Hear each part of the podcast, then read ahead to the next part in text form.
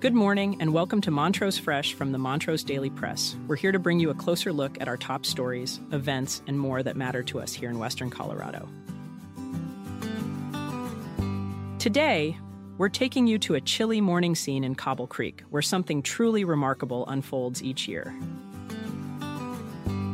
Before we jump in, a quick message.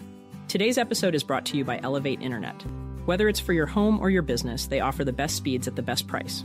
Right now, if you refer a friend, you can get $25 off. Give them a call for more information at 844 386 8744 or visit them at elevateinternet.com to learn more. Now, our feature story. Today, we're taking you to a chilly morning scene in Cobble Creek where something truly remarkable unfolds each year. Picture this after an overnight rain, a lawn in Cobble Creek comes alive. Neighbors gather, their breath visible in the crisp air, bustling around with a mission. They're loading vehicles with brightly wrapped gifts, stacking children's bicycles from a garage that seems to burst with goodwill. This isn't just a spontaneous act of kindness. It's the culmination of months of effort, hours of shopping, all dedicated to children whose names these neighbors will never know. Myrna Stilley, a key member of the Cobble Creek Angel Tree Committee, captures the essence of this day. You hear the stories of these kids, she says. Their families are in dire straits. They wouldn't have a Christmas if we didn't do this. Moments earlier, County Commissioner Sue Hansen, County Manager Jon Waschbusch, and others began the intricate dance of gift distribution. Large sacks of gifts filling an entire bedroom suite were passed hand to hand in an assembly line, then loaded into waiting vehicles. These gifts were bound for 330 children across 177 families in need, in Montrose and the West End.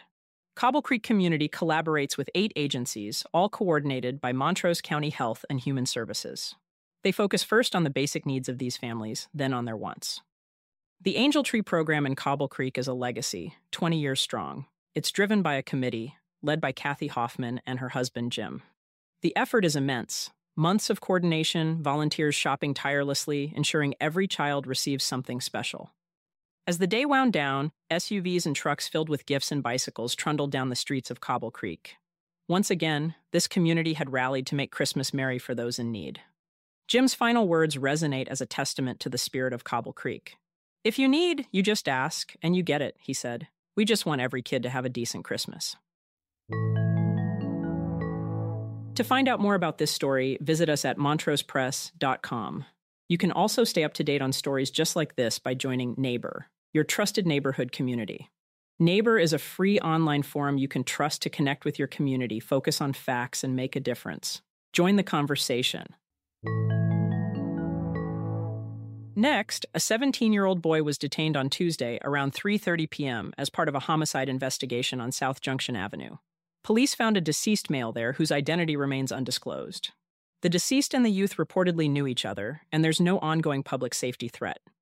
The Montrose Police Department is still investigating and hasn't released further details about the victim or the youth's arrest. They've confirmed no other suspects are involved. This is the second homicide in the city this year, following a fatal shooting in January on Sherwood Drive. That's all for today. Thank you for listening. For more information on any of these stories, visit us at montrosepress.com and don't forget to check out our sponsor, Elevate Internet. Visit them at elevateinternet.com to learn more.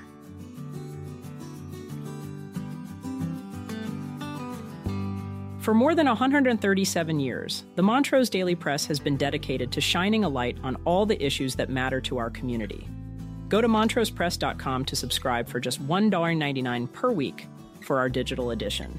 You'll get unlimited access to every story, feature, and special section. Thank you, and remember to tune in again next time on montrosepress.com or wherever you listen to podcasts.